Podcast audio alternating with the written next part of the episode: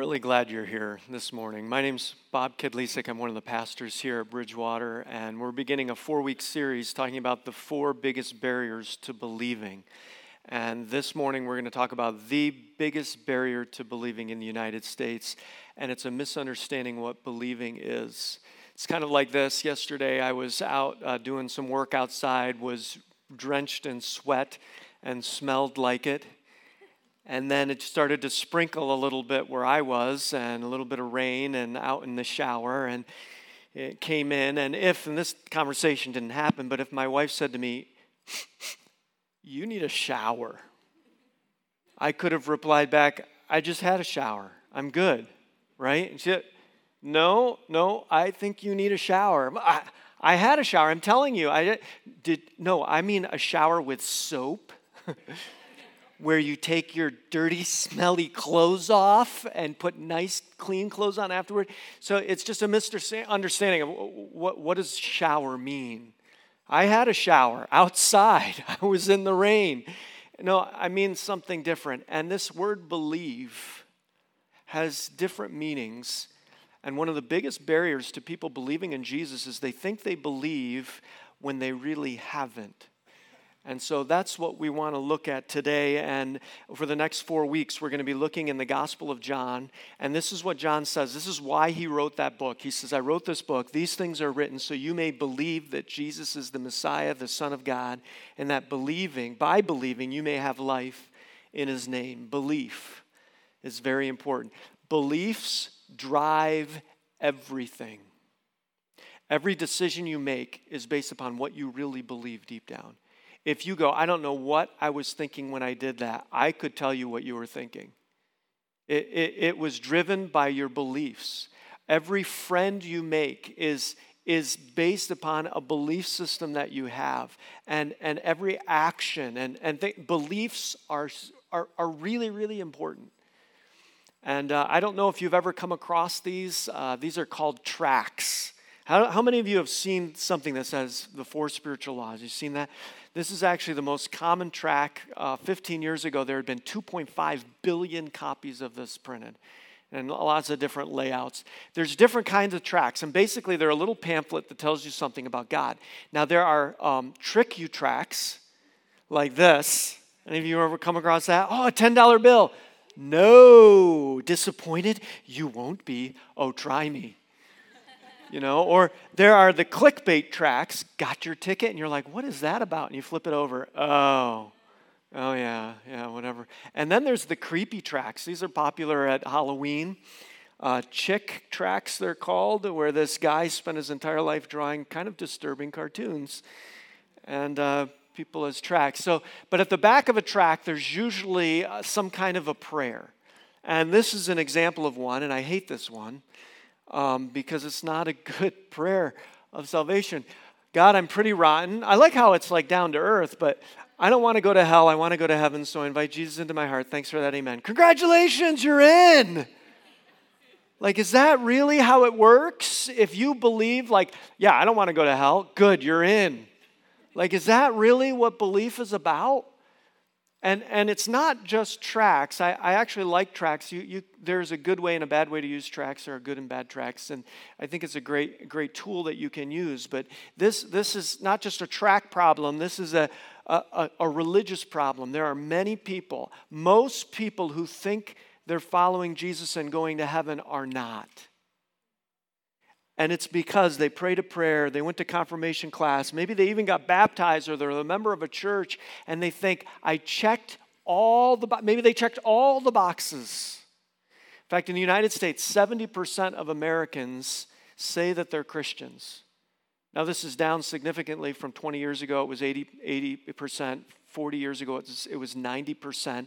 And so it be, it, it's continuing to drop. But still, 70% of Americans say they're Christians, and most of those people say that they prayed a prayer and they're born again. And yet their lives are no different and indistinguishable from people who hate Jesus. And so a lot of people would say, well, yeah, see, Christians are hypocrites, but I get a different understanding from that. I get what Jesus talks about And we'll see in several verses that there are a lot of people who think they're Christians and are not. And I think those watching online, those in this room, there's a, there's a number of people that fit that category this morning. And what it is, is it's like a vaccine. What is a vaccine? A vaccine is you take a dead version of a virus or a very, very weakened one. In fact, these most recent COVID viruses, they're like something that looks like a piece of the virus. That's what they do. So it's like, hey, if a guy comes into your system and he's wearing a Hawaiian shirt, shoot him.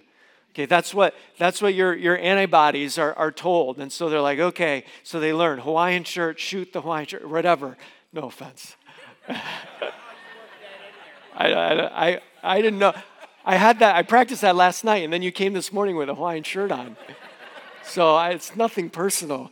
So that, but that's what viruses, that, that's, what, that's what a vaccine does, is it, it gives you a dead version of something so that when the real thing comes, it is no danger and you can kill it. And most Americans have encountered, they have been immunized and vaccinated against real Christianity because they've come in contact with a dead version of it. And they think, oh, that's what Christianity is. I already have that. Or, oh, that's what Christianity is. I don't want that. Right? And, and so Jesus, he talks about this quite a bit. Matthew 7 21. Not everyone who says to me, Lord, Lord, will enter the kingdom of heaven, but only the one who does the will of my Father who is in heaven. Which makes you think, oh, it's about works, it's about doing. But then he goes on and says this Many will say to me on that day, Lord, Lord, did we not prophesy in your name, and in your name drive out demons, and in your name perform many miracles? That sounds like a lot of really good works. So, so they say, Lord, they think they're believers, they're even doing good things. And I will say to them plainly, I never knew you. Away from me, you evildoers. What? What is going on? Here's, here, here's the verse that I want to get to today. And I, I, blanked on it a while ago, so I really worked on memorizing this verse since then. For God so loved the world, right, that he gave his one and only Son, that whoever believes in him shall not perish but have eternal life. Right? What does that believe mean? Right? Because, uh, in fact, here, here's, we got to back up to find out what that believe means. And so we're going to back up like 18 verses, the end of chapter 2 he, he describes some people who also believe, but don't believe in the right way. He says, Now, while he was in Jerusalem at the Passover festival, many people saw, saw the signs he, Jesus, was performing and believed in his name. They believed they're good, right? No. But Jesus would not entrust himself to them, for he knew all people. He didn't need any testimony about mankind. He knew what was in each person, and he knew they say they believe they think they believe, but they don't believe in the right way. This is a, a pastor in Virginia um, said this, and I think he points it out really well. Jesus is not talking in Matthew 7 or John 2 about irreligious pagans, atheists, or agnostics. He's talking about deeply devoted religious people who are deluded into thinking that they are saved when they are not. He's talking about men and women who will be shocked one day to find out that though they were on, they thought they were on the narrow road that leads to heaven, but they weren't. People who believe but were not born again. And so, what does that mean to believe, to be born again? And we're going to just, just read through. So those first two verses end, end of chapter two, we get right into chapter three. And this is um, what uh, John says in chapter three. Now there was a Pharisee, a man named Nicodemus, who was a member of the Jewish ruling council. What does that mean? This means this guy, Nicodemus, was part of the Sanhedrin, which was a group of 71 of the most respected and knowledgeable Bible scholars in the world in his time. He's one, so this is again, this is not an atheist, this is not a secular guy, he's not Buddhist, he's not Hindu. Islam wasn't even invented yet, so he's not that either. I mean, this is a follower of God. He taught people about God all for, for decades. He probably had books, uh, chapters at least of the Bible memorized, maybe even entire books of the Bible memorized in ancient Hebrew. And so this is the guy that comes to Jesus, and he came to Jesus at night and said, Rabbi, that's a very respectful term means teacher. We know that you are a teacher who has come from God, for no one could perform the signs you're doing if God were not with him.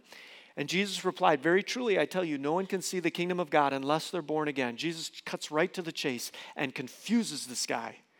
In fact, if you're here this morning and you're like, I don't really know what it means to be born again, you are ahead of a lot of people. Because a lot of people have the wrong uh, belief in what born again means, and you have to unlearn that and go back to zero before you can realize what, what born again really means. So, if you can wipe your mind of what born again means, let, let's just see what Jesus talks about it meaning. And, and of course, Nicodemus, he, he has no idea what's going on either. He's like, How can someone be born when they're old? Nicodemus asked, Surely they cannot enter a second time into their mother's womb to be born.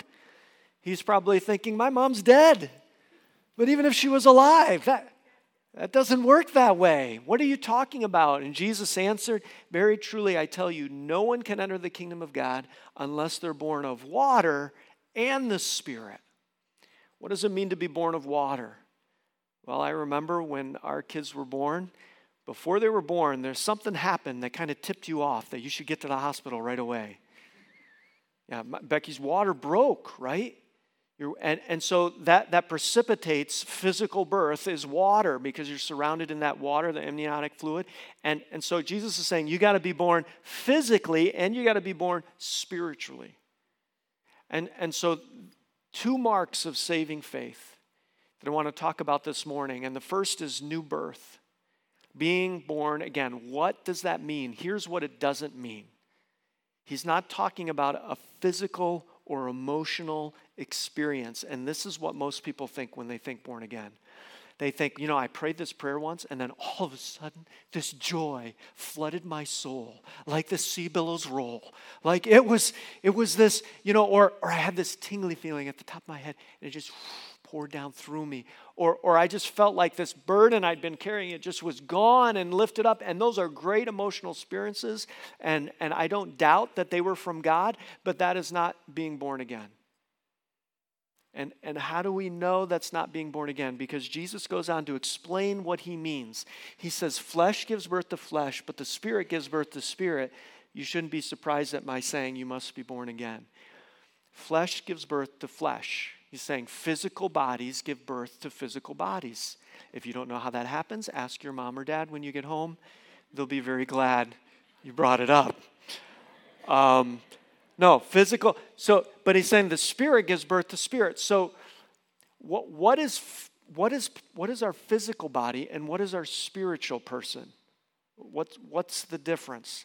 A lot of people think their spirit is their emotions. That's why people say, follow your, that's why Disney says, follow your heart. Because your heart is your spirit and your spirit knows. You know what the Bible says about your heart? The heart is deceitful above all things and beyond cure. Who can understand it? Don't follow your heart. Please don't. That is the worst advice you can ever get. Don't follow your emotions. Why? Because your emotions, they're great like, like warning signs and they're great like, like at telling you something. They're terrible leaders okay? There's been a lot of advances in neuroscience over the last 40 or 50 years, uh, the study of the brain. And we have found that our emotions are part of our physical bodies. Right? So, so when I see something that's scary, you know, I get all this adrenaline, all these chemicals in my body, and it makes me feel fear right? It's a physical thing. Our emotions are physical. Even empathy. You look at a cute little puppy dog with the sad little eyes, and there are little chemicals your brain releases to say, "Aw," right? And so our emotions, from in fact joy to to sadness, right? Some people are incredibly sad and they don't even know why they're sad. Why? Because there's a chemical imbalance and it's producing the wrong chemicals and it's making them it's making them sad. It's physical. Our emotions are physical. So if our emotions are physical and our bodies are physical, what's left? What is the spirit? the spirit is your will. Right? If you have two twins, that's redundant. If you have twins, right? If you have twins and they have the exact same DNA and you put them in the exact same circumstances and they make different decisions, why? Because there's something immaterial within each and every human being. And that is, that is your spirit. And, and that, that, that choice that we have. It's, it's not nature, it's not nurture, it's something else. And that's the spirit. And he's saying, you know what? Bodies give birth to bodies. The only thing that can change your spirit, your will, is the Holy Spirit. That's why it's capitalized there. The Spirit, the Holy Spirit, the third person of the Trinity, He's the one who can change your will.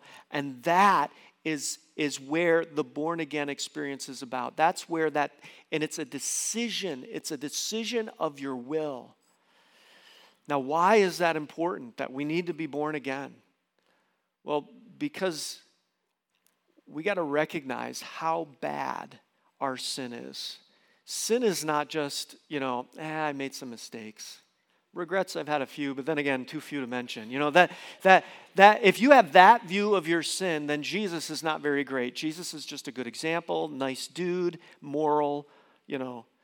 But if you realize that, man, I am evil deep down, my heart is a heart of blackness, and I have done my best throughout my life to, to hide it, to tame it, to cage it, but ultimately, I am, I am an I am an evil person and I need someone to change me, to change that decision making part of me deep down. Here's a pastor, I think he's from South Carolina, said this Sin didn't knock us down to God's JV team or put us on probation or put us on a slower track to get our mansion in heaven. Sin wiped us out. And, and, and, we need to recognize that. And when we recognize that, then we'll realize how great Jesus is. So, the word translated belief in our Bibles has two meanings. In John chapter 2, they believed in Jesus, it was an acknowledgement of, of truth. Like Jesus is the Messiah, He is God in the flesh, He is the Savior of the world, He is Lord that, an acknowledgement of truth, that kind of belief. And then there's another kind of belief. Saving faith, saving belief is a trust, a total trust in. It's the difference between saying that your girlfriend would make a good wife and marrying her. Right? That, that's the difference. Saying that your boyfriend, man, you would make a great husband. The difference between saying that and saying I do, is there much of a difference? You know, the only people who seem to think that there's not a big difference about getting married are single people. Right? Because married people, I've never met a married person say, yeah, marriage not a big deal. Didn't, didn't really change anything. You know, it, it's, there's a big difference between intellectually believing something is true and then actually trusting and stepping into that. And what God wants of you is not that you would just believe him. John 3:16 that if you would believe in Jesus, you see, as a father, I don't want my kids to just believe I'm their father. Right? That's pretty simple. My boys look exactly like me or younger versions of me, right? And, and my girls, thankfully, they don't look like me, but you know, you do DNA tests and, and prove that pretty quick. I don't want them just to believe I'm their father. I want them to believe in me when I say, I will love you no matter what.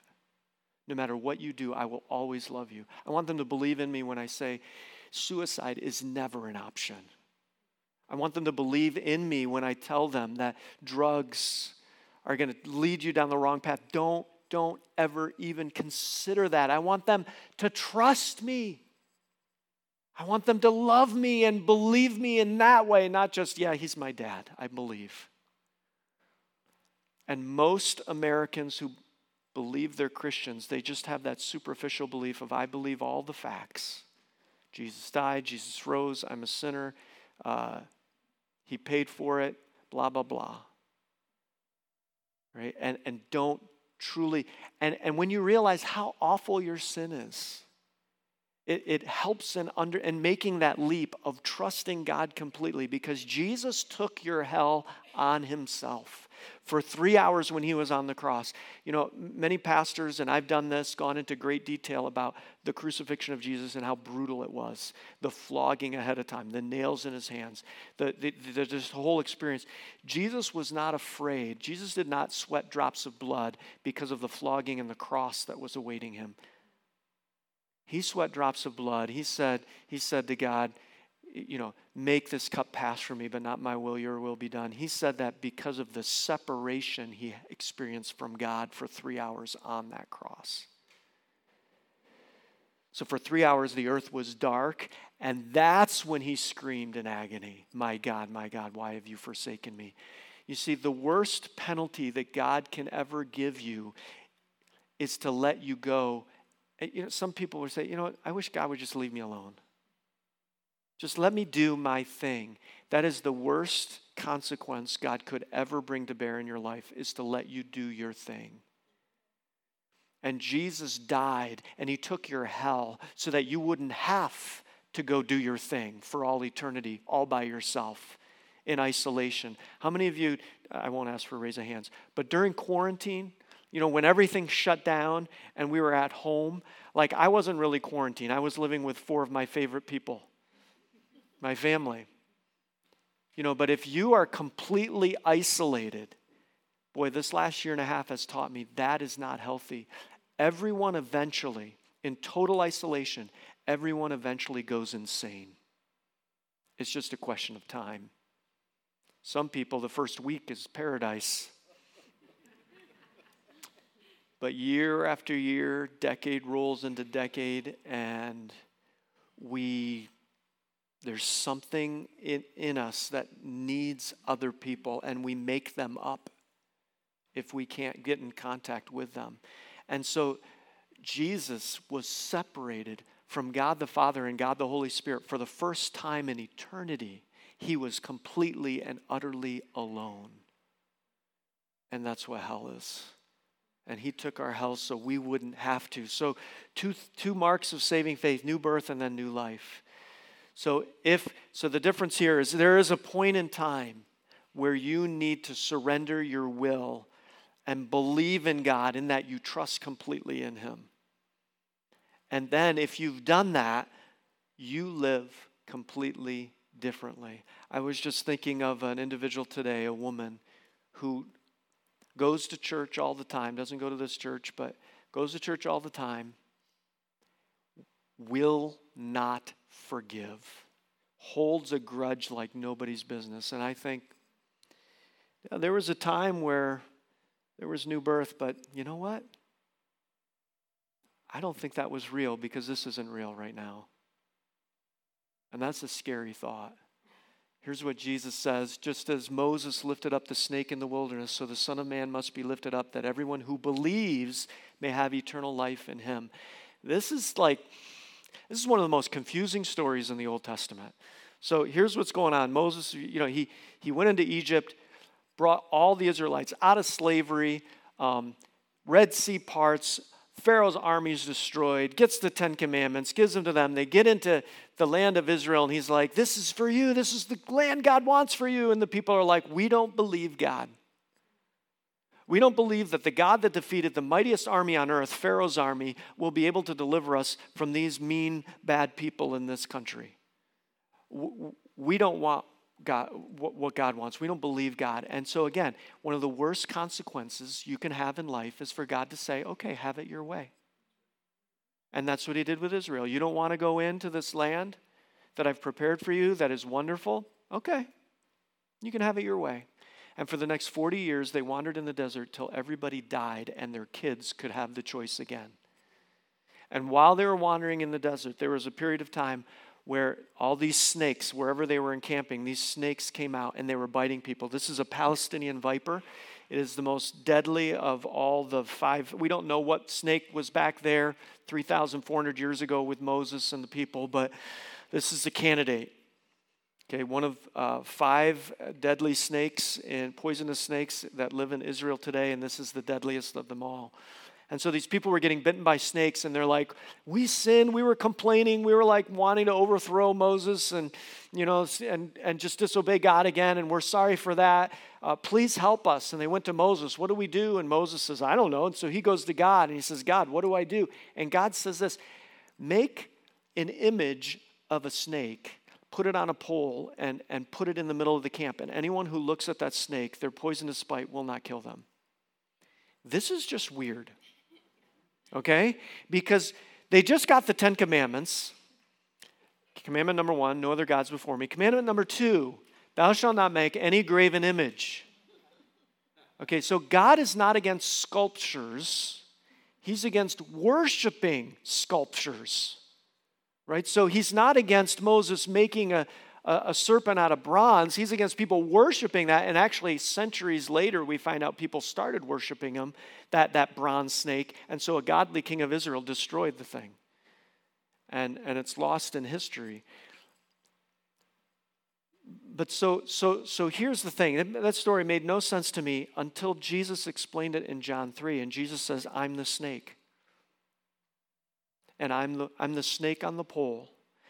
Now, that's not usually how Jesus is described, right? He's the Lamb of God who's the sacrifice. He's the Lion of Judah, you know, the King. You know, he's, he's the snake. Isn't the snake like Satan in the garden? Doesn't the snake represent evil and sin? Yes. And this is explained a little bit more in 2 Corinthians 5:21. God made him who had no sin to be sin for us. Jesus said, "I will become your sin. I will take the snake on me and be the snake for you." And take your place in your hell and your punishment so that you if you believe, can live. God made him who had no sin to be sin for us, so that in him we might become the righteousness of God. And that's where then the very next verse, John 3:15, after that is John 3:16. For God so loved the world that he gave his one and only son that whoever believes in him shall not perish but have everlasting life. That's the belief God wants for us. Is a belief not just an acknowledgement of the facts, but a total trust in Him that will give you a new birth and a new life. If you're here this morning and I were to ask you, when did you, when were you born again? When did you make that decision of the will to change and believe and trust God with your life? And trust Him to save you. You know, before that, maybe you were trying to save yourself and you're like, man, you know, I'm in the hole a little bit right now, but if I just do a couple more good things, and then in the process of doing those good things, you do something else sinful, and now you're in the hole again, and the hole's getting deeper and deeper, and you can't really overcome it, and you're like, and, and if you, when was the time in your life where you said, I'm getting off this rat wheel? And I'm just going to trust Jesus to save me, and I'm going to give him my life. And if you can't think of a time that you did that, I'm not sure you've ever done that. It would be like me asking, I saw Chuck Scott come in and Lloyd. If I were to ask Chuck and Lloyd, hey, when were you born? And they said, oh, we've always been. I said, well, yeah, it seems like that. But, you know, it was over 90 years ago for both of you. But when were you born? Oh, no, well, we weren't ever really born. We were just, we've just always. No, no, no, you don't understand. Everybody's born. And everybody has a physical birth, everybody has a spiritual birth. Don't, don't turn to a mom nearby you and ask, but being born, was that like just a little thing? Was that something you might have missed? Someone being born? Like, oh, I don't know. I just, you know, kind of unrest in the night and pff, there was a baby in the morning. No, it's a big deal. Birth is a big deal, right? You don't just sneak it in. Like it, it, it and, and spiritual birth is the same way. It isn't just this thing like, like yeah, boy, I don't know when that happened. You know, but but not just new birth, but then new life. A changed life. Not a perfect life. None of us are perfect. I'm not perfect. You know, none of us, but when I'm wrong, the Holy Spirit convicts me, that will part of me, and I realize, oh, I need to go ask for forgiveness. Oh, I need to stop that. Oh, I need to enlist someone else to help me stop that because I can't stop it on my own.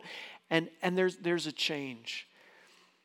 If you've never, if you, if you can't recall a time that you ever surrendered your will and asked Jesus to pay for your sins for you, I want to encourage you to do that with me right now. I, I had a really bad sinner's prayer at the beginning that really said nothing about, you know, repentance, nothing about trusting God.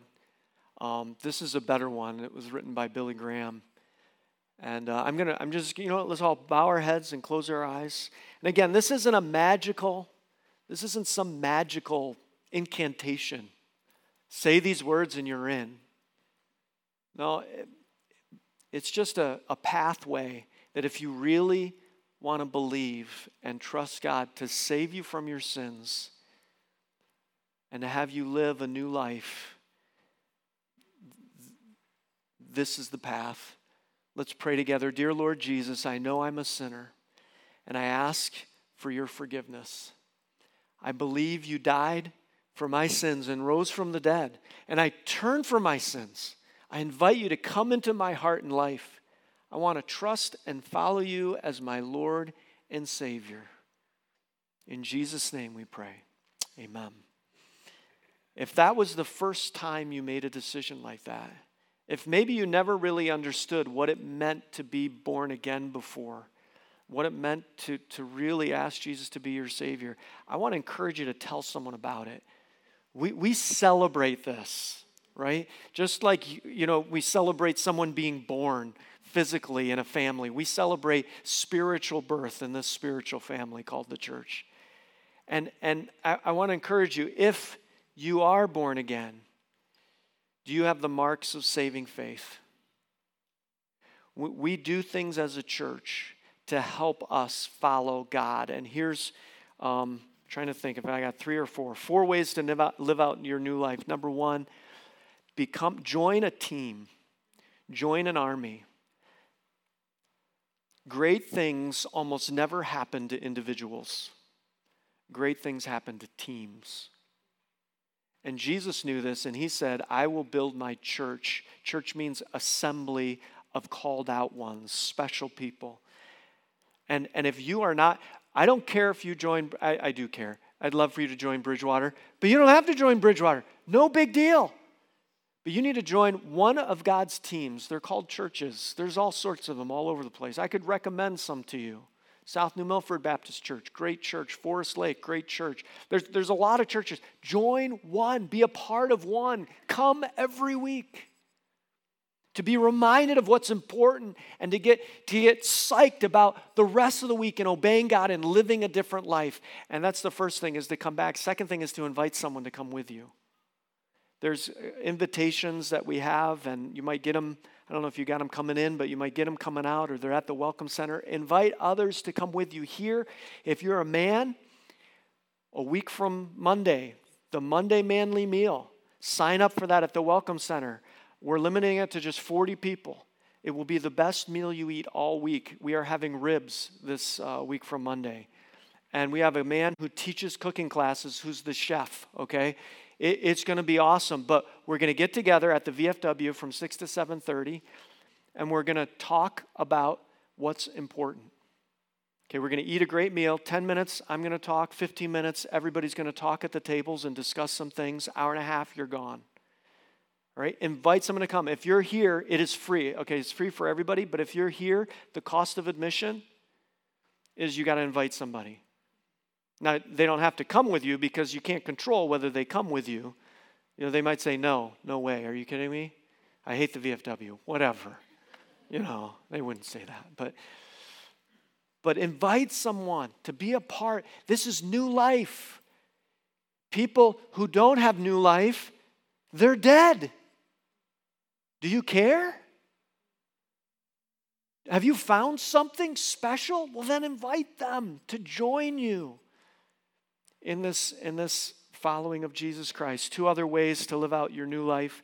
Um, there's a Bible reading guide that we're going to hand out to everybody on your way out. Um, I think we have 300, so probably enough for everyone. Um, just take one if you're gonna if you're gonna do it. Read God's word. It, it is hard to understand sometimes. It's worth the effort. And then the last thing, um, as you leave to the left, there is uh, sign-ups. I don't know how to do this online, but um, October 17th, a month from now, is Don't Go to Church, Be the Church Sunday. Here's what we're going to do we're going to all come here at 9 o'clock, only 9, eat donuts, grab a donut, and maybe some coffee, and immediately leave. No singing, no sermon. And we're going to go out into the community and actually serve people and serve God by serving others. And so we got like a bazillion ash trees that need to be cut down in people's lawn who don't go to church or there's a man who has cancer, stage four cancer, get those down. Uh, building handicap ramps, about three of them I think we're going to be building. Um, clearing the rail trail, um, free car wash. We're going to have stuff here to do if you're not very mobile, okay? If you're not ready to, you know, use a chainsaw, all right? There'll be cards that we're going to write to um, nursing home uh, workers you know, I tell you what, they've been on the front lines and, and largely ignored. And so we want to encourage some, some other individuals as well to write cards to. Just sign up, do something, be different, live this life of following Jesus. That's a new life. Let's pray. Heavenly Father, I just ask that you would um, just help, help us to follow you, God. Help us to love you. Help us to, to not just believe stuff about you, but to believe in you and in Jesus Christ. And Lord, I just ask that you would um, just help this church to be to be a catalyst for change, not just in our own lives, Lord, that we just wouldn't be this fortress that just, you know, sits here up on this hill, but that we would be uh, an army that leaves, that marches out, that changes our community, God, that, that this new life would be contagious, that it would spread like a virus, a good virus, and change people's lives. Lord, just remove that vaccine that so many have been become immune to the real life-giving, life-changing power of the cross and of Jesus Christ. God, open our eyes. Let may your spirit do what we can't. In Jesus' name we pray. Amen.